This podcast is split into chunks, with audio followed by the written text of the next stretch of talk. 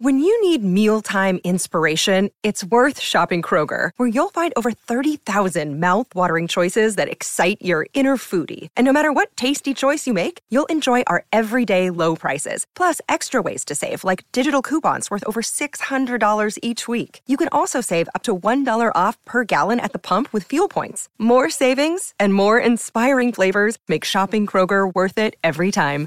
Kroger, fresh for everyone. Fuel restrictions apply. Another day is here, and you're ready for it. What to wear? Check. Breakfast, lunch, and dinner? Check. Planning for what's next and how to save for it? That's where Bank of America can help. For your financial to-dos, Bank of America has experts ready to help get you closer to your goals. Get started at one of our local financial centers or 24-7 in our mobile banking app.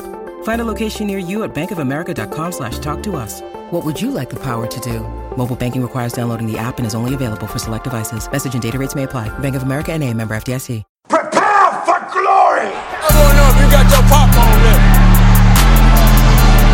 Do you got your ready? I came out the womb, I ready. And he's hit the end zone for an unbelievable touchdown. I would be honored if you played football for this team. Throw it up above his head. They can't jump with me. God, lead. Oh, they tackle him at the 40 yard line. Who can make a play? I can. Who can make a play? I can.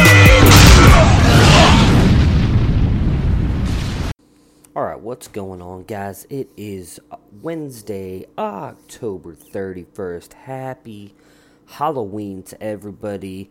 Uh, for yesterday's podcast, I do apologize. I was having some technical difficulties with my laptop, so I wasn't able to get uh, the stuff done I needed to uh, and get it fixed in time for the podcast. Um, so, for today's podcast, I will, of course, obviously break down the last six games and the Monday night game that I did not get a chance to do for Sunday.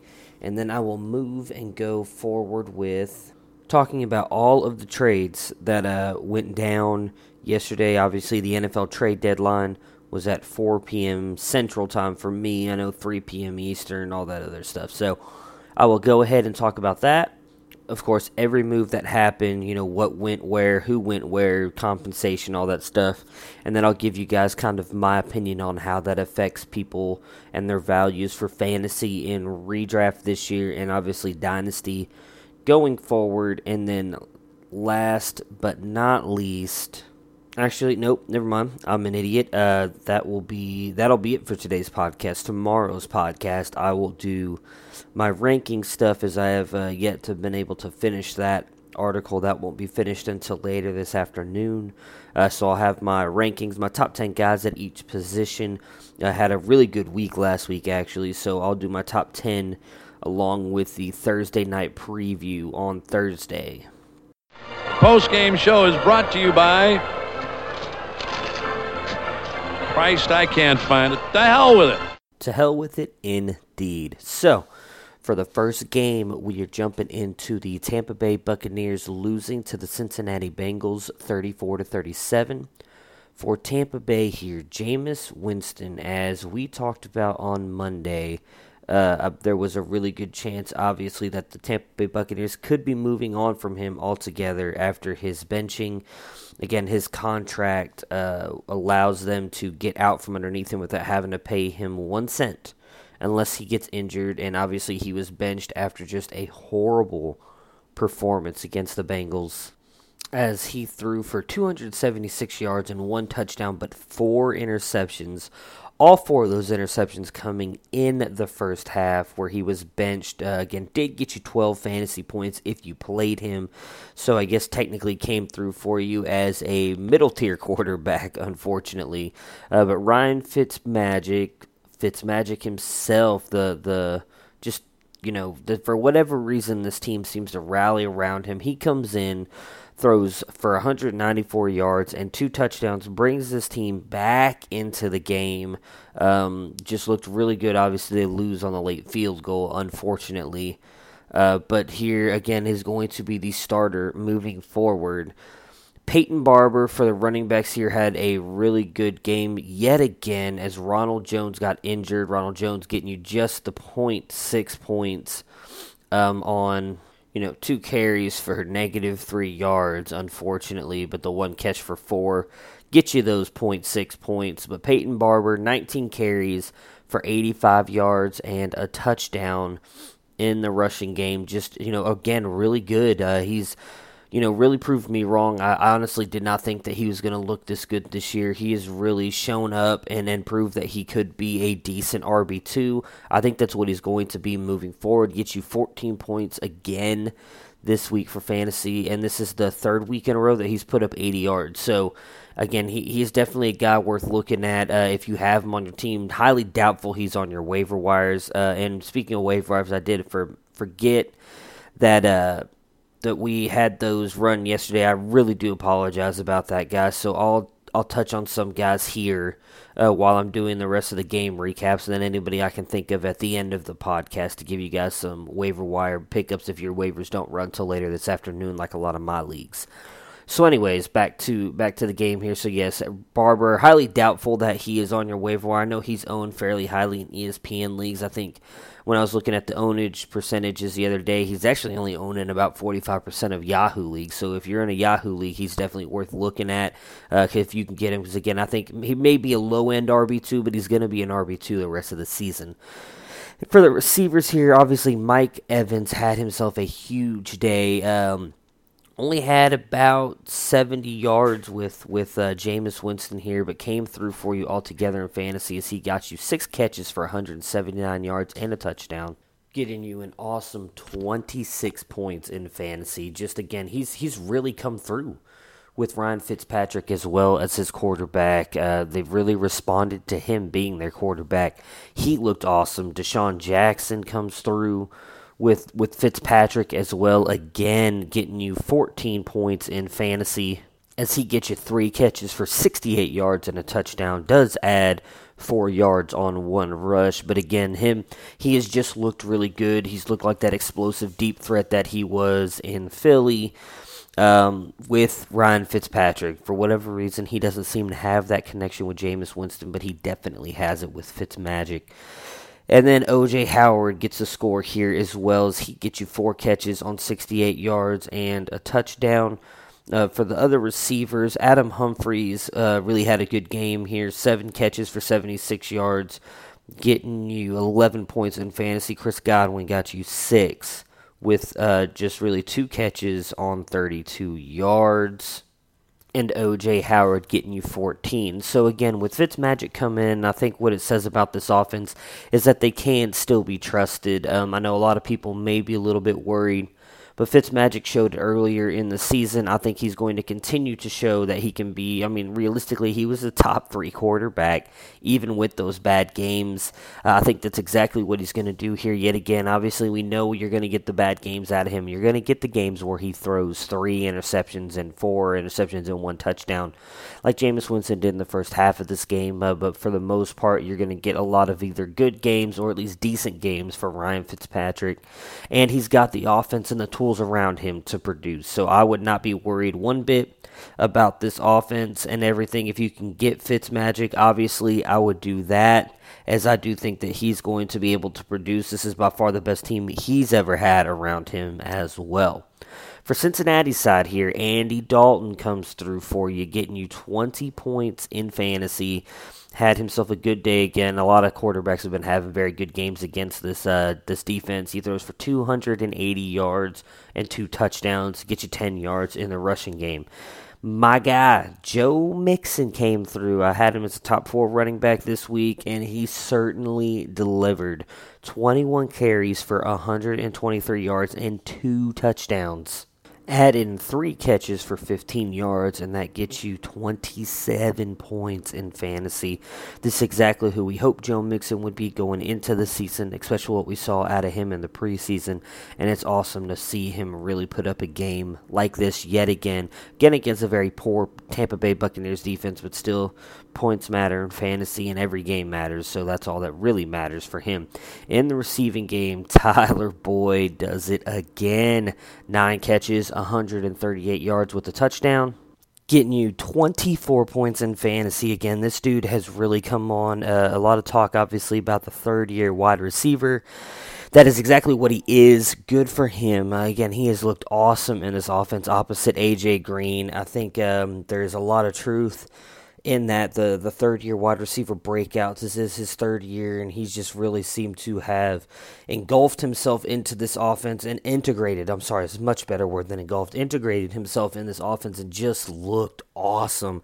I imagine if you picked him up off the waiver wires, he's he's one of those guys who's going to be a league winner this year. He has looked extremely awesome. I think that he's going to so just going forward. I mean, right now he's literally the number one on this offense. He is outproducing AJ Green. Uh, has more fantasy points than him right now. He's currently the wide receiver 14 in fantasy, while AJ Green is the wide receiver 15. So I mean, they're they are right there neck and neck, but still, as good as Tyler Boyd has looked, I mean, it's been it's been awesome for him. I'm I'm, I'm excited for the kid. Uh, AJ Green comes through for you as well in fantasy with 16 points, though, getting you five receptions on 76 yards and a touchdown. Uh, I do think obviously both are viable going forward. There's no reason to panic if you're an AJ Green owner. Uh, while yes, Tyler Boyd, at least in my opinion, is the number one now for this offense. Uh, AJ Green is still an elite wide receiver, and I think that he's going to come through for you more weeks than not. Uh, just just a better chance, obviously, that Tyler Boyd blows up and goes through. Actually, Tyler Boyd had a chance to get two touch had a chance at two touchdowns, but unfortunately got a got kind of screwed in one of them, and it got called back. For our next game here, we have the New York Jets losing to the Chicago Bears 10 to 24.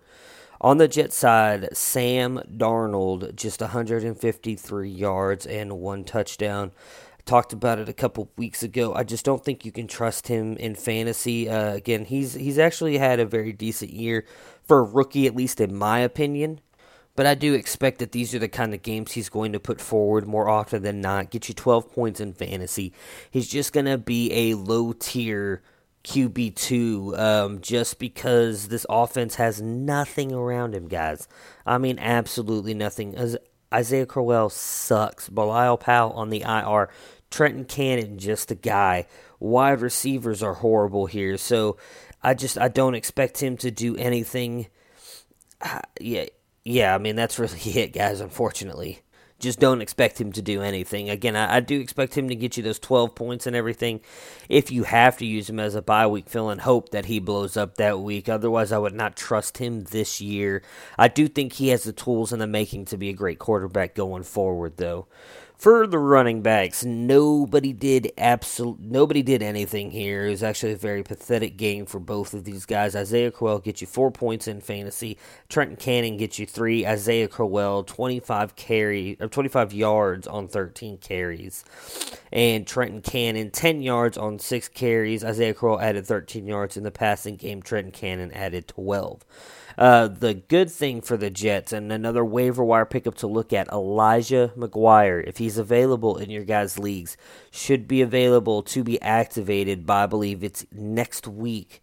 Uh, he's apparently already practicing and everything. Uh, he was the guy that everybody tapped to be the the second guy behind Crowell in this offense, but I think he's good enough that he can take over this offense. He is available in a lot of leagues, guys. If and he's I would if you can get him, I would get him now. Don't wait until next week if he gets activated, you know, on a Tuesday and then everybody sees it and everybody's like, oh hey, you know what? I'll take a flyer on him. Do it now. Do it this week so you're ahead of the game Drop somebody you don't need if you've got a end of the bench guy. You know, for instance, for me, I picked him up in one of my main leagues this uh, yesterday, or I'm sorry, this morning. My waivers ran just now at about five o'clock. I'm recording this at it's about 4:30 right now. When I started, uh, it's about five o'clock right now. Um, I ran my waivers ran for one of my main leagues, uh, and I dropped Rashad Penny because Rashad Penny is just clearly the third back behind uh, Mike Davis and uh, Chris Carson. So I went ahead and dropped him to pick up Elijah McGuire, and now I have a chance to get a starting running back who not only is a good runner of the ball, but can catch the ball out of the backfield. So again, Elijah McGuire, if he's there, get him. For the Jets, their best wide receiver on the day was Deontay Burnett. And you may be asking yourself, who the hell is that? That's a good question, and I don't have an answer for you. He is a rookie. He got you eight points in fantasy with four catches on 61 yards, and that was it. Uh, Jermaine Kearse gets you 30 yards on three catches, which gets you four points in fantasy. And of course, technically, I guess, the best receiving option on the Jets. Chris Herndon, tight end, gets you eight points in fantasy as he gets you just the one catch for 16 yards, but it is a touchdown. Chris Herndon is another guy to look at here. Um, tight end is a very weak, weak position, and Sam Darnold just loves targeting this guy. Again, I talked about him coming out um, out of college here. Uh, he is from Miami, the U. They used to actually call it uh, tight end U uh, because of how many great tight ends used to come out of there. Uh, they did get, obviously David and Njoku just a couple years ago came out of there. Um, so Chris Herndon, he he just for whatever reason has a great connection with Sam Darnold, and again his weakest tight end is he's another guy I would look at whether it's just for a bye week fill in or, or someone you need at the end of your bench, uh, I would definitely look at Herndon. I really like him.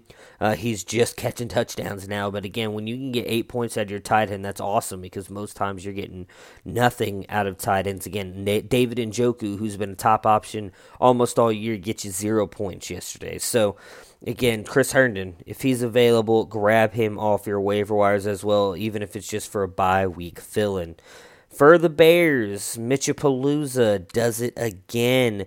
Gets you 220 yards in the passing game with two touchdowns. Adds another 51 yards on the ground, guys. Mitch is now a top five option at quarterback in fantasy, and it is crazy to think, especially with as much as he struggled earlier in the season. Uh, but he is continually coming through for you. Get you again 20 plus points and get you 29 points. I think again, if he's available, pick him up. He is going to keep doing this every week. Mark Helfrich and Matt Nagy trust him to run this offense this way. Trust him with the quarterback sneaks and the running. Just he's he's going to continue doing it all season long. I would definitely pick him up. For the running backs, Tarik Cohen continues to be a dominant force in this backfield. He gets you 51 yards on six carries in the rushing game, and then comes through for you in the in the receiving game as well, adding on just one catch, but uh, he took it for 70 yards into the house. So obviously, that is exactly what they believe Tarik Cohen can do almost every time he touches the ball because he is so good.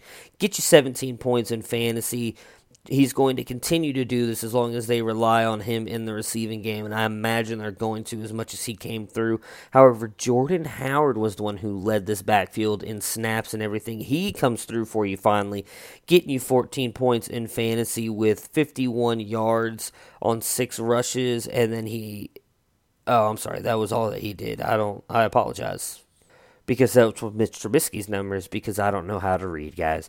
Jordan Howard got you 22 carries and 81 yards and a touchdown. Again, he led this offense in carries, in snaps over Tarik Cohen. And this might be a change back to Jordan Howard, which is very interesting to see with the Chicago offense because to start off the season, that's what Jordan Howard was doing. He was out snapping out rushing, out catching Tarik Cohen, and everybody was like, "Well, what the hell?" We all thought Tarik Cohen was going to be the guy here, uh, and then Jordan Howard shows that he could catch the ball and do everything with it, and then all of a sudden, after about three weeks, here comes Tarik Cohen, who has just been on uh, just a massive heater here, uh, if you want to use a poker term. Uh, throughout the next five games, uh, and he's continued on it. Don't get me wrong. Tarik Cohen has not slowed down. He's had one bad game in all of those. Uh, but Jordan Howard had suffered from it, and now again he's been pushed back into the primary role, at least for this game. I do think that Jordan Howard is going to continue to get a lot of carries, especially once we get into the colder months here for Chicago, you know, when the field starts getting cold, it's snowing. I do think they're going to rely on Howard a little bit more because he is that big bruiser type. He is much better than people give him credit for. You know, he, he is just under the league average in rushing, at least this year right now. Uh, did get 3.7 at three a 3.7 average in this game against the Jets, who do have a very good run defense. Uh, but again, 81 yards and a touchdown on them he is definitely someone I would trust moving forward. I do think that uh, that he's going to be able to produce for you more often than not. For the receivers, so Anthony Miller had himself the big day, mostly due to the touchdown here. Uh, gets you 37 yards as well and gets you 11 points in fantasy, just three catches. That was really it. I mean, Taylor, Taylor Gabriel comes through in fantasy, somewhat getting you seven points uh, as he gets you 52 yards on four catches. And then Josh Bellamy, 37 yards on four catches, get you 5.7 points. And that was really it for the Bears. Uh, again, you know, they, they've continued to look good, though. They're now 4 and 3. Um, have a very good schedule coming up, and it's going to be a very interesting team to watch. And they stacked, and I mean stacked, NFC North. Next up, we have the now three and five Indianapolis Colts beating the one and six Oakland Raiders, forty-two to twenty-eight. For the Colts side, Andrew Luck does it again, but hey, he didn't have to pass it for 50 attempts, guys. Only 31 in this game, but he has an awesome day for fantasy 239 yards and three touchdowns in this game. Getting you uh, two, 23 points in fantasy again. Just looks like he's back to the old Andrew Luck, slinging it, looking good, getting you 20 plus fantasy points. All those Luck owners in Dynasty and Redraft have got to be excited with what they have seen from him this season. Uh, again, just has looked awesome. There's there's nothing else you can say about this guy. He he's back, and he is definitely worth starting every week. He is back to being a top elite quarterback. The big surprise for me in this game was Marlon Mack coming through with 27 points in fantasy. Uh, tore up the the Oakland Raiders again. Uh, let's let's take that though with a little grain of salt in the Oakland Raiders, but ran all over them. Looked good doing it. 25 rushes, 25 carries for 132 yards and two touchdowns again. 27 points in fantasy. Just a huge week yet again for this guy and I think I'm not quite ready to do it, but I might have been wrong on him. Uh, I did not. I think that I personally have thought that he is just an average back, uh, and he has definitely proven me wrong at least up until this point so far in the season after coming back from dealing with the injuries. Uh, and he has looked very good again. He hasn't played very good teams up until this point, but still, it doesn't matter. You play who's on your schedule and you do what you can against them, and he is definitely just de- destroying people in the receiving game and the rushing game. Nyheim Hines had himself a fairly good game here as well, rushing the ball 11 times for 78 yards here, getting you nine points in fantasy. Again, I love the way that Nyheim Hines looked as well.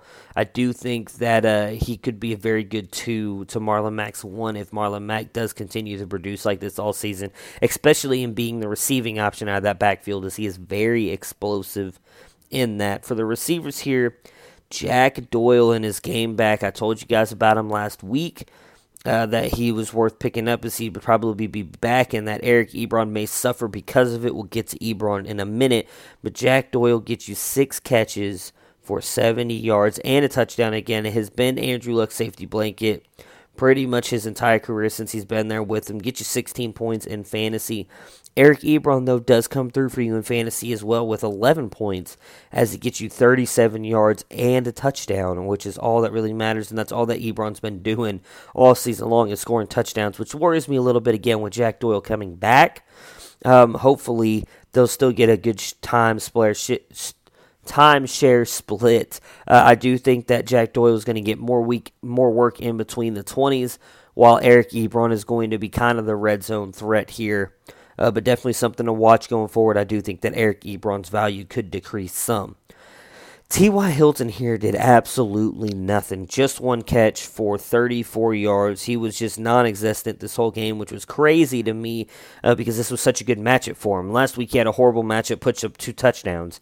This week, just the 34 yards gets you 3.9 points in fantasy. And of course, Dontrelle Inman, who really just got signed off the streets, gets you 52 yards on six catches, eight points in fantasy, and it's just a. I mean, I don't. This is what Dontrelle Inman does. He comes in every year to some team. Usually it was or it used to be the Los Angeles. They were San Diego now, but the Los Angeles Chargers. He'll get you a couple good games. Everybody will rush to pick him up, and then he's going to do nothing for you the rest of the year.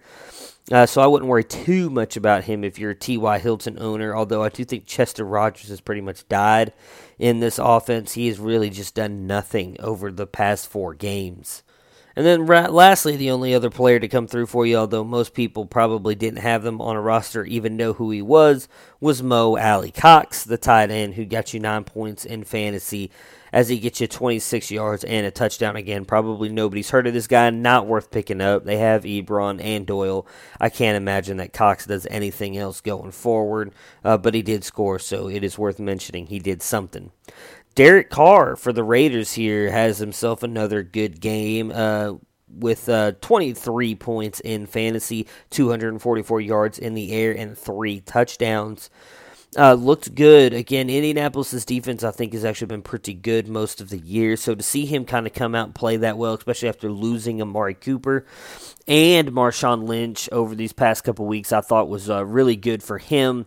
Hopefully, he can continue looking like that going forward, as a lot of people, ever since his MVP season, have been very high on him, hoping that he would kind of return to that form.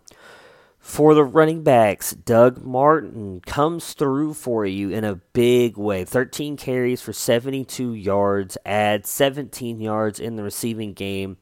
Really did completely take over the Marshawn Lynch role and, and looked good. I was actually kind of surprised. Uh, he went from being probably the muscle hamster to the muscle sloth as he didn't quite have the speed that he used to, but he is getting older again, no, I thought he just looked he looked awesome, guys. He really did look good. I can't uh, I can't really say anything bad about him. Uh, I think he's definitely, if he's still available, worth a pickup. And I'm sorry, uh, Derek Carr, guys, I'm sorry, he got 27 points. I said 24, 27 points in fantasy this week. Uh, but anyways, back to Doug Martin. He again looked good. I think if he's still available on your waiver wires, I would pick him up as I think he's going to take completely take over that Marshawn Lynch role, and I think that at least from what we saw against Indy, he'll be able to handle it the rest of the season. Get you eight points in fantasy. Jalen Richard, though, the hurry up back is the guy that I said I would rather own last week. I, I still hold true to that. Uh, got you ten points in fantasy here. Again, 50 yards in the receiving game on eight catches, and then did, uh, I mean, really nothing in the rushing game, but did get you 14 yards. But he is the guy that I would definitely lean on as he is going to be the hurry up back. Oakland is likely going to be behind him most be behind in most games, so he's going to get a lot of catches more than likely in the receiving game, trying to come back. For the receivers here, Jared Cook returns to being the Jared Cook everybody thought he was not going to be. Uh, in all seriousness, this guy has been extremely good with uh, Jon Gruden there and Derek Carr, obviously, as his quarterback. Uh, just he's been a top ten tight end all year with these two. They've exploited that that it, that weakness, I guess, on every team, just not being most teams at least, but not being able to cover the tight end, uh, and they have definitely exploited that. He's come through with 15 points again this week, four catches on 74 yards and a touchdown. Uh, you know, we did talk about once Amari Cooper left that he'd be one of the guys. I thought it was going to be him and Jordy Nelson that got impro- an improved target share. Uh, Jordy Nelson does nothing here for you. He just gets one catch on 14 yards, which I don't understand one bit as he's by far the best option they have in the wide receiving game left. Uh, but the guys that come through for you are Brandon LaFell and Seth Roberts. Brandon LaFell gets you 11 points with 39 yards on three catches and a touchdown, and then Seth Roberts gets you 11.2 points with 42 yards, two catches, and one touchdown. Again, I would still take Jordy Nelson here. Martavis Bryant didn't even play in this game. I would not you I would not pick him up. Anybody who picked him up open, I think in Martavis Bryant, we can we can call it. Unfortunately, say your prayers now. Hail Marys. You know, I'm sorry, I'm sorry, but he's gone. He's no longer with us. He is dead for fantasy. Do not worry about Martavis Bryant anymore. So for this, for me at least, it's just going to be Seth Roberts, Jordy Nelson, and Jared Cook. Not necessarily in that order. I would obviously take Jared Cook first because of the tight end position. Uh, but those are the only three guys I imagine are going to do anything for fantasy going forward on Oakland. Next up, we've got the San Francisco 49ers losing to the Arizona Cardinals 15 to 18 in what was a very very defensive struggle or defensive game for the 49ers. CJ Beathard here 190 yards and a touchdown. Uh, he apparently hurt his wrist in this game. Uh, I did not see it happen during the game. I was kind of in and out watching this game and some of the other afternoon games. Didn't get a chance to watch the the game pass for this game Uh, but he has been held out of practice yesterday, so I just wanted to touch on that. He, there's a very good chance that he doesn't play this Sunday, and if that's the case, I don't even know where to go with this offense. Uh, I honestly do not know what they're going to be able to do at quarterback. That's something we're going to have to watch. Obviously, I'll discuss on Friday's game with the the game preview stuff, but just something to touch on now. If you guys have them, look for an option on the waiver wire now. I don't know if you'd really be starting him as your quarterback, but you're more than likely going to need someone for Sunday. As for the Cardinals game, they'll get you just 12 points in fantasy again with 190 yards and a touchdown. For the running backs here, Matt Breida gets you 42 yards in the rushing game uh, on 16 carries. Doesn't do much in the receiving game for you, though, getting you absolutely nothing, which is kind of where he thrives. So a little bit surprising, but again, he is still banged up. Uh, I would not expect. I think they really just need to sit him for a week or two. In all honesty, I just he keeps getting hurt. Uh, if they don't allow this guy to rest, he's not going to be able to come back fully healthy again. But just get you four points in fantasy. Nobody in this rushing attack really did anything for fantasy. Alfred Morris two point eight as he gets you twenty eight yards on the ground, and then Raheem Mostert, the guy everybody probably ran to the waiver wire to get thinking he was going to do something, get you just 18 yards. So, again, none of these guys doing anything. All of them struggled. Arizona does have a fairly good defense, though, so maybe that has something to do with it. I just wouldn't trust this offense at all going forward. As especially if Beathard's out, going down to now it would be their third string quarterback. In the receiving game, I don't even know what to say for these guys here. Um, so the best wide receiver on the day for them was a guy that we do know, and Marquise Goodwin getting you 12 points in fantasies. He gets you the one catch, but he takes it to the house on 55 yards. Again, uh, that's exactly what he is, though. He was an Olympic sprinter, has amazing speed, uh, can definitely run by everybody, uh, and all it takes is that one play to make it happen for you. And he made it happen for you this week, so if you started him, you're happy about that. But the guy who got targeted the most here was Kendrick Bourne. He got you 10 points in fantasy as he got you 71 yards on seven catches. I don't know if you can trust him going forward, if I'm going to be completely honest with you guys. Obviously, they liked him to get seven targets, at least in this game. Could have been a matchup thing again. I'm, I'm probably not going to be able to chance, get a chance to watch the game pass on this to see how much he was integrated into this offense, but I'm definitely going to look at some stuff later today and I'll talk about him probably more on tomorrow's podcast or at least Fridays to see if he's somebody worth. Um, if you guys want to pick him up and stash him on the end of the bench, I can't fault you for that, especially with his way that the way that he led this team in targets and everything. Uh, I just I'm not sure you can trust him on an offense that's probably going to be poor going forward. Uh, and then George Kittle, for the most part, comes through for you in fantasy with eight points in this game as he gets you 57 yards on five catches for the tight end position.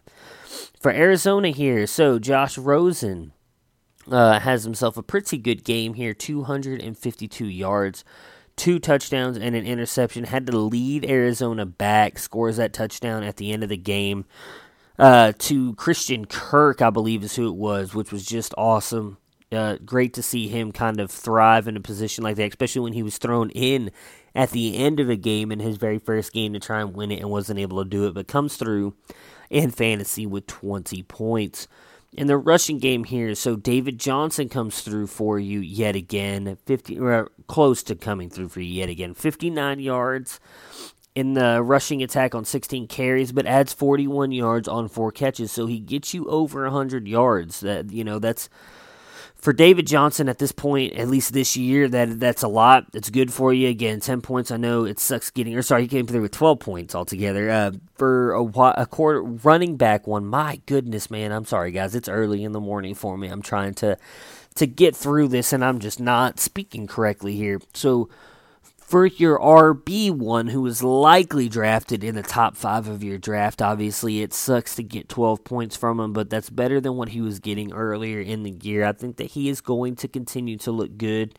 Again, they just had the offensive coordinator switch, so let's give him a week and see if they can kind of get him more integrated into the offense. Uh, Johnson did get banged up in this game as well uh, and did get put into concussion protocol, but he was cleared and came back in the game, so that should not be an issue moving into week nine. for the wide receivers here, L. Fitz, Larry Fitzgerald, Larry the Legend came through for you in fantasy with 22 yards, and I think he's back, guys. Larry is finally back. We had talked about earlier in the year that he was, I felt, at least I felt, was still kind of dealing with the hamstring injury, which slowed him down a little bit. Uh, he looks completely healthy and looks to be a mainstay in this offense. Yet again, 102 yards and one touchdown on eight catches. I think he's definitely trusted. I, I would trust him going forward as being a wide receiver two again for the rest of the year. Uh, Christian Kirk comes through for you as well, though, with 42 yards and a touchdown getting you 11 points in fantasy. Again, uh, good connection with Rosen. Got that touchdown at the end of the game that that helped the Cardinals win it. Um, I, I like Kirk. I don't expect him to come through for you every week, but definitely good to see him kind of producing in his rookie season. I think obviously he's a top option here going forward, especially once Larry is gone. The next game we have got the game of the weekend, at least in my opinion, I thought it was probably one of the best games that happened. The Green Bay Packers and the Los Angeles Rams. Uh, the Packers losing to the Rams here, twenty-seven to twenty-nine. For the Packers here, so while Aaron Rodgers had himself a good NFL game against a very good defense, didn't quite do that great in fantasy. 286 yards and a touchdown did get you 15 points in fantasy. Of course, could have had a better day had Ty Montgomery listened to his coaches and just knelt the ball in the end zone instead of trying to bring it out and fumbling it and costing the Packers a chance to win this game. As I think if you give Aaron Rodgers the ball back with over two points left or two minutes left, and all you got to do is get down into the field goal kicker range, Mason Crosby, although he did struggle in one game this year. Uh, has been a great kicker throughout his career. I think you give those two guys a chance to win the game. There's about a 90% chance that that happens. For the running backs here, Aaron Jones has himself a, well, I say breakout game because Mike McCarthy will not free him. Hashtag free Aaron Jones. Comes through with 12 carries, 86 yards, and a touchdown. Again, just continuing to look like the better back here. Get you 15 points in fantasy. 7.2 yard average, guys. This guy is legit. He's a great running back. I really hope Mike McCarthy wises up and starts using this guy more often as he is just extremely good. Jamaal Williams technically comes through for you in fantasy if you started him as he gets you a whopping nine yards on four carries, but did get you the touchdown, uh, so comes through with six points in fantasy.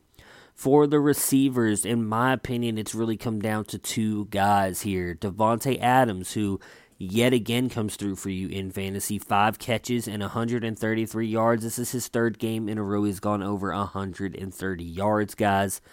Get you 15 points in fantasy. And then the rookie, Marquez Valdes-Scantling, 11 points in fantasies. He gets you two catches on 45 yards and a touchdown. Uh, Rodgers seems to be going to these two guys, obviously, more often than anybody else. A lot of people, again, had uh, high hopes for Geronimo Allison at the beginning of the year. I was not one of them. I actually thought it was going to be ESB. Uh, he did get you four points technically in this game with two catches on 31 yards, but it's clearly all Adams and and MS MVS. Um, yeah, I'm sorry, MSV is what we're gonna call him. Marquez Valdes-Scantling. Uh, just look, they both look good, and I think again we've talked about it before. If you're someone that Aaron Rodgers trusts, he's going to go to you early and often. Obviously, Davante Adams, the clear number one in this offense, and I think uh, MSV is right behind him. For the Rams here, so Jared Goff had himself a fairly decent day. Uh, 295 yards and three touchdowns. Uh, just just doing a great job again in fantasy. I know he's had a couple, I wouldn't say down weeks, but not great weeks for fantasy. Comes through with 26 points this week. Um, I would, I again, I've, i think I've said it before. I would trust him going forward as a top 12 option, especially with as often as this defense is able to turn over the ball and get them the ball, and just the amount of playmakers that they have, and that, all these guys can score on just one catch. All they got to need is one touch, and some of these guys can score. Especially this next guy, Todd freaking Gurley, man. 30 points in fantasy, 114 yards on the ground for 20, uh, on 25 rushes, and then in the receiving game, 81 yards on six catches and a touchdown. This dude is just ridiculous, and chances are, if you took him not chances are, most I would say 95% of people took him as the 1 1 in fantasy, and he is the reason you guys are likely winning in your leagues. He has just been awesome. It almost doesn't even matter if you just completely bungled the rest of your draft. He's been getting upwards of 30 points every week. It is frustrating as hell when you play against him as I did this week, as you would just hope someone can just stop him for one game, just the game that I play him. That's all I really care about. For the other wide receivers here, obviously Brandin Cooks comes through for you, 74 yards on three catches. Uh, I thought Brandin Cooks looked good in this game. Get you nine points. Robert Woods gets you nine points as well as he gets you 70 catches, 70 yards on five catches. But the guy who came through and the guy I talked about on Friday is I said that while I thought it would be the week before, I said never mind, and probably this week with the matchup and the Packers defense. Josh Reynolds, who's playing in for Cooper Kupp, gets you 17 points in fantasy as he gets you three catches for 42 yards and two touchdowns. The bad news about that for Josh Reynolds is that, well, Sean McVay came out earlier this week and said that uh, Cooper Kupp's probably coming back this week, so Josh Reynolds is probably not going to do anything for fantasy, unfortunately, moving forward, as we're going to get to see Cooper Kupp come back into the fold and probably be that dominant little uh, little um, slot receiver that he was earlier in the year. So hopefully, you guys held on to him uh, before, obviously, after the injuries, I'm sure not just myself, but everybody talked about it, would just be probably a three or four week injury. All right, that breaks everything down for the Sunday afternoon games. Now we've got two games left the Sunday night game and the Monday night game. The Sunday night game was between the New Orleans Saints and the Minnesota Vikings. I think everybody was hoping for a much better game than we ended up getting as the New Orleans Saints beat the Vikings 30 to 20. For the Saints side here, Drew Brees again not coming through for you in fantasy. And again, I think I talked about this at the beginning. Not think I know I talked about this at the beginning of the year. Uh, I honestly thought that he was going to be passing the ball more. They really do seem to be relying on the run. I think they're going to moving forward. Obviously, just seven points in fantasy as they get you 120 yards, one touchdown, one interception. This is a guy who was a perennial thrower or threw the ball for 4,000, 5,000 yards every season. And I, I, would imagine he's probably going to get close to that because he is Drew Brees, guys, but they're consistently relying on the run here, and they're going to do so with these two guys that they have. Mark Ingram came through for you again, uh, returning kind of after one bad week get you 10 points in fantasy as he gets you 63 yards on 13 carries and adds 29 yards in the receiving game. But obviously, the beast in the backfield, the guy that everybody loves, Alvin Kamara. 45 yards and a touchdown rushing the ball, and then add 31 yards on a touchdown in the receiving game. Comes through with 23 points. Uh, you know, what else can you say about this guy? Alvin Kamara is legit. He's going to continue to be legit. Um, and that, that that's really it. That that's who their offense runs through. Now him and can't guard Mike, that is his Twitter handle. Mike Thomas, 81 yards on five catches. That was really it for New Orleans. Kind of a kind of a not I want to say a bad game overall, but really just kind of funneled between those two guys. I think that's what this game this team is going to do you know, throughout the year, and they already have been really. It's going to be funneled through Alvin Kamara and Mike Thomas. For the Vikings, Kirk Cousins comes through for you yet again as he has to throw the ball 40 times. I think we, I know we talked about on Friday that they wanted to kind of move away from that, or at least we're hoping to move away from that with their good rushing attack with Dalvin Cook. Well, they haven't really had Dalvin Cook all year. Uh, Kirk Cousins gets you 21 points in fantasy, again, 359 yards, two touchdowns, one interception. Latavius Murray comes through for you in fantasy again here, getting you 56 yards on the ground with one touchdown and adds uh, 39 yards in the air on five catches. Again, just continuing to produce in Dalvin Cook's absence, get you 18 points in fantasy. Uh, he's definitely someone you can trust. I think moving uh, moving forward, he's someone you can trust until Dalvin Cook gets back, and I think with his play has earned a spot to stay in the starting lineup, but we'll see what happens with that once Cook comes back. They keep talking about the fact that Cook could come back after their bye week, which is in still two more weeks. Uh, they have this week, week nine, and then obviously week 10 is their bye week. I believe they play Detroit this week. So Latavius Murray is definitely a worthy play yet again for the wide receivers. So, Stefon Diggs is the best wide receiver on the day as he gets you 119 yards on 10 catches and one touchdown.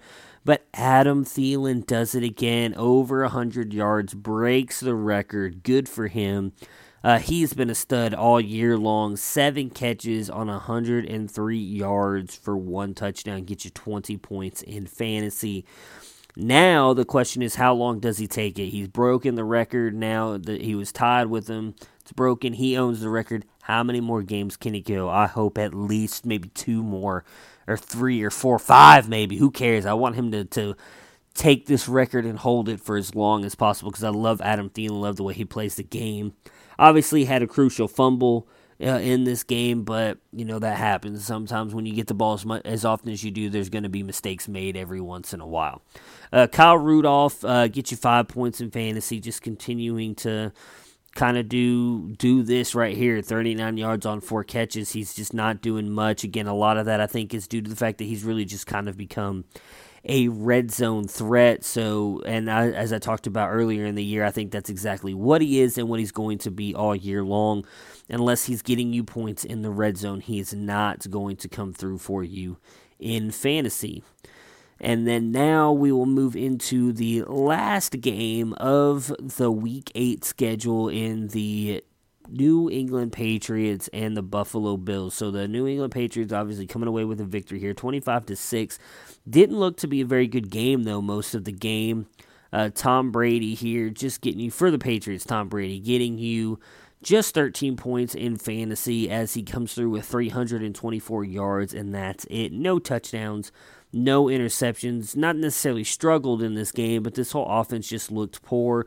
Again, uh, not necessarily a rivalry game, but a division game. Buffalo's defense has obviously played very good since Sean McDermott took over defensive play call, defensive play calling, which we have talked about, um, and he definitely helped kind of keep these guys out of the end zone for as long as possible.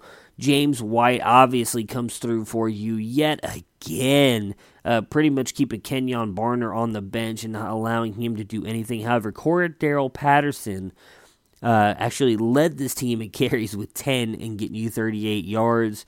Uh, I don't expect him to continue doing this probably one more week. I believe there was a report that came out yesterday that said Sony Michel will likely be back by week 11, so I wouldn't imagine that Cordarrelle Patterson is going to be uh, running back eligible anytime soon and continue to produce for you, but he did lead the team in carries. James White had eight carries for 15 yards and a touchdown, and then, of course, added 10 catches and 79 yards here. Just continuing to just be a beast in that backfield for them. Again, 20 points. And as someone who you likely got, you know, around eight around uh, in round 8, 9 or 10 and is producing as a high-end RB2, low-end RB1. Julian Edelman comes through for you here. Nine catches on 100 yards, getting you, or 104 yards, getting you 16 points in fantasy. Again, as someone we've already known, he he's Tom Brady's guy. He's going to go to him early and often, and did so in this game. Josh Gordon, it was reported, might not uh, play much due to a discipline issue. He started the game out there, uh, didn't get a whole lot though, just four receptions on 42 yards. Uh, got six points in fantasy, and then Chris Hogan five points in fantasy here with 49 yards on two catches. Last but not least for the Patriots, Rob Gronkowski. Uh, five points. Just five points, guys. 43 yards on three catches, and Rob has just not looked right. He did look uh, to kind of aggravate his back in this game. Kind of came limping off, walking weird, holding his back. Does worry me a little bit, obviously, as he struggled with the back injuries the past couple years. Um, I, I, I, haven't heard anything else about it yet, so obviously that'll probably be something we'll have to address on the Friday podcast, but definitely concerning as most people were expecting him to be right up there as the tight end one or two, and he, at least from what I've seen, I'll I'll look it up here in a minute, but is not up there. For the Buffalo Bills side, Derek Anderson does absolutely nothing, but yet again, I can't imagine you were trusting on him or trusting him to do so. 10 points in fantasies, he gets you just 290 yards and an interception for the running backs here. So LeSean McCoy, 12 carries on 13 yards. Uh, somewhat to be expected, though, as the the Patriots again try to take players away from you, and that's likely what they were trying to do. Uh, did come through for you in the receiving game, though, with six catches on 82 yards, get you 12 points in fantasy altogether. So again, you know, not a bad day. Someone who you likely got later in drafts in like the third round due to the uh, off field issues that were going on in the off season for him. So again, not a bad day uh, for him to get you 12 points. And then wide receivers here. Um, so the guy who had the best day for you was Zay Jones, eight points in fantasy, as he got you 55 yards on six catches. And then Kelvin Benjamin and Andre Holmes. Benjamin, five points. Andre Holmes, five points. Both those guys really just kind of struggling here. Benjamin, two catches on 45 yards, and same with Andre Holmes, two catches and 45 yards. Anderson uh, did, I believe, get put into concussion protocol. Uh, so he is questionable for this game Sunday. There is a chance that he is likely not going to play, which means that it's going to be Nathan Pix Peterman, who obviously came in at the end of this game as well once Anderson got hurt dealing with the concussion. And so that will do it right there for our week eight wrap up stuff. So going into yesterday again, obviously one of the reasons I was trying to push off the uh, the podcast yesterday afternoon was because of the NFL trade deadline. I usually record right around 3 o'clock, and that was when the de- trade deadline ended. There's always some trades that kind of filter through. At the end, though, as paperwork uh, was submitted beforehand, but they haven't had a chance to announce the trades yet. So I was trying to wait to see, all, make sure that I got all the trades going through. So we will hear what I'm going to do is and talk about each trade and then I'll give kind of my opinion on what it means for fantasy, and then uh, and uh, that'll probably be it. Really, I mean, a lot of these, some of these trades don't have huge impacts for fantasy. Uh, obviously, some of them do. So we'll go ahead and jump right in here again. I'll give you what went back forth, and I'll give you my dynasty and redraft uh, perspective on it. All right, so the biggest trade for me was between the Detroit Lions and the Philadelphia Eagles. The Lions sent Golden Tate to the Philadelphia Eagles for a third round pick. Golden Tate has been an explosive slot wide receiver. Again, he's been one of the most consistent wide receivers in the game. Most people don't really pay attention to uh, usually gets anywhere from 90 plus catches to about 1,200 yards and eight touchdowns every year. Going to Philadelphia, I think that he has a chance to continue to do that, obviously. I love this trade for Philly. I know a lot of people look at it and be like, well, they already have so many wide receivers as it is. They do. Uh, but I think Tate immediately moves into that slot role now. So now he's got Alshon Jeffery on the outside, and then likely Nelson Agholor is going to move to the outside, which I think hurts Agholor a little bit, as I think Agholor is a very good slot wide receiver as well. Uh, so I think obviously Golden Tate's value stays neutral or has some slight increase. Again, uh, I think Carson Wentz obviously is the better quarterback. That offense altogether is better in Philly, so he probably has better chances to score. Uh, but I, uh, I still think that he's at least second in the pecking order here behind Alshon Jeffery. For the Lions side here, obviously the third round pick, dynasty wise, uh, we'll see what they do with that. Oh, I'm sorry. Before I jump on that, for Philly though, dynasty wise, I think this is a huge for now move for them. This is by far a hey, we're trying to get back to the Super Bowl and repeat move as Golden Tate is a free agent at the end of this year. So they just paid a third round pick for a guy who might not stay with them. He could very easily walk in the offseason and go somewhere else. For Detroit now, that really just leaves you Kenny Kenny Golladay and Marvin Jones. Obviously, T.J. Jones will be the next up. I think he does move into the slot there, but I think this really increases Marvin Jones and Kenny Golladay's upside. I would lean more Kenny Golladay because uh, I think he's a more explosive threat.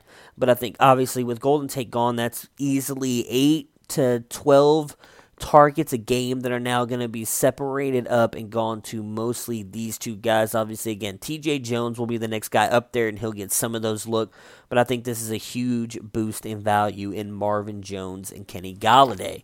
The next trade up we have the Denver Broncos sending Demaryius Thomas to the Texans for a fourth round pick.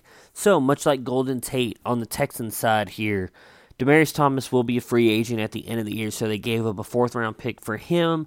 Uh, again, they just lost Will Fuller. I think it's a great trade for the Texans. It gives you a serious uh, threat on the outside with uh, DeAndre Hopkins.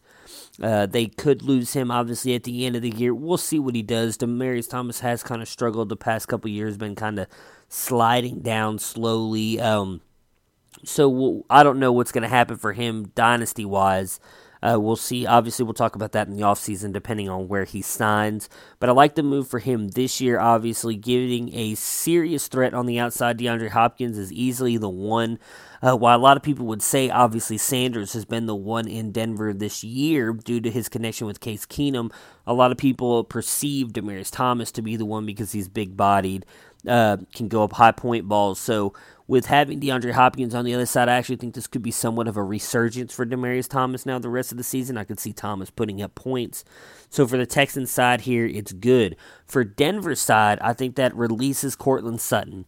He's a guy, if he's on your waivers, get him now. He's already shown the flashes the past couple weeks of what he can do. He is now their more he is now their number one outside threat. Again, I know they've got Emmanuel Sanders, and he's good. He's he's very much a, a very good player, but I don't think quite the downfield burner that Courtland Sutton can be, and he's obviously not as big as Courtland Sutton either. Court, Courtland Sutton has a chance now to break out and be the number one in this Denver Broncos offense moving forward. The next trade up we have for you guys in my opinion, doesn't do much for fantasy, but the Ravens traded a seventh round pick to the Packers for Ty Montgomery. Again, uh, the talking about that in the Packers game earlier. Uh, there was a lot of frustration that came after that game on the Packers side of the ball, as apparently the reports are that Ty Montgomery kind of threw a fit on the sideline because he got pulled out of the game earlier than he wanted to come out. Uh, then he had a chance to return that kickoff, uh, where after the coaches apparently told him to just kneel it in the end zone, don't bring it out. He decided to do it anyways, uh, fumbled the ball, and possibly cost the Packers a chance to win it. They end up trading him away. For the Packers side here, I think it's just good news for Aaron Jones. I think he clearly becomes the number one now with Jamaal Williams probably still vulturing touchdowns from him. But again, if this increases Aaron Jones' role here, it's only good news as he's by far the best running back on that team. For Baltimore side here, I think that clearly makes Ty Montgomery now the number two. I know they only gave up a seventh round pick for him, but Javorius Allen has been struggling at worst. If Javorius Allen stays the two, Ty Montgomery is still going to get work here. So I think that really decreases Javorius Allen and Ty Montgomery's. I guess if you had Ty Montgomery and were playing him, I think that decreases his value as well. For the other trades that went down, I'm just going to talk about what they were as they were just a couple defensive trades. Um, so the Packers uh, trade Ha Ha Clinton Dix to the Redskins for a fourth round pick. I thought this was a great move for the Redskins. Their defense has been awesome all year long. Fantasy wise, I don't think people realize they're a top defense this year. They're in the top five, and now adding Ha Ha Clinton Dix uh, on the outside or as a safety in the back there, I think is just going to shore up a secondary that struggled a little bit, and now adding a guy like him, I think is going to seriously make this Redskins defense awesome. Again, something that not a lot of people may have talked about. I probably didn't mention it on Monday's podcast. In the past five weeks, they've shut down guys like Ezekiel Elliott, Saquon Barkley, Christian McCaffrey. I mean, they've been shutting the running game down when they played opponents, and now they're adding some serious players into that secondary. This defense could be seriously scary going forward. And then, last but not least, obviously, the team that has been just all in for this year. The Los Angeles Rams trade a third round pick in 2019 and a fifth round pick in 2020 for the defensive end from the Jaguars, Dante Fowler. Just continuing to improve this defense and this pass rush again. They, they've been all in for this year since the beginning of the season. They've, they've said that, come out and. Uh, pretty much showed that yet again with that move. So that was it for the trade deadline. Obviously, a lot of people hoping that a lot of other players were removed and different stuff happened. You know, Jaguars, they were hoping would go out and get a quarterback, see what the Giants would do. Speaking of the Giants, there was some news there. Obviously, there was a lot of talk that Kyle Lauletta may come in and be the quarterback after the bye week for the Giants, which is this week. Uh, he was arrested yesterday for evading officers and almost hitting an officer with his car. We'll see what happens with him. Uh, I don't believe he's going to face jail time. Coach Pat Shurmur did come out and say that he will be disciplined. What that means, I don't know, but I would still imagine, since he's not going to jail, that he will still get a shot at being the starting quarterback here, whether it's next week or, or week 11, or week 10, I'm sorry, because they're bye weeks this week, week 10 or sometime after that. So that'll do it for me, guys, here today on Wednesday. Again, I apologize for getting this out so late as technically this was supposed to be for Tuesday. Uh, this will count as my Wednesday podcast as well, guys. Unfortunately, uh, still having a little bit of technical issues. You might have heard some during the podcast. I do apologize about that. I will definitely be back tomorrow, Thursday afternoon, with my top 10 players at each position. And then I will have, obviously, my Thursday night preview as well. So, happy Halloween to everybody. Hope you, if you're going trick or treating, enjoy trick or treating, taking your kids or whatever you guys are doing, parties, whatever you guys have going on. Hope you guys have a happy Halloween and a great day. I will talk to you guys again tomorrow. Peace. Prepare for glory! I don't know if you got your popcorn ready. Do you got your popcorn ready? I came out the womb, I was ready. And he's hit the end zone for an unbelievable touchdown. I would be honored if you played football for this team. Throw it up above his head. They can't jump He died Golly. Oh, they tackle him at the 40-yard line. Who can make a play? I can. Who can make a play? I can.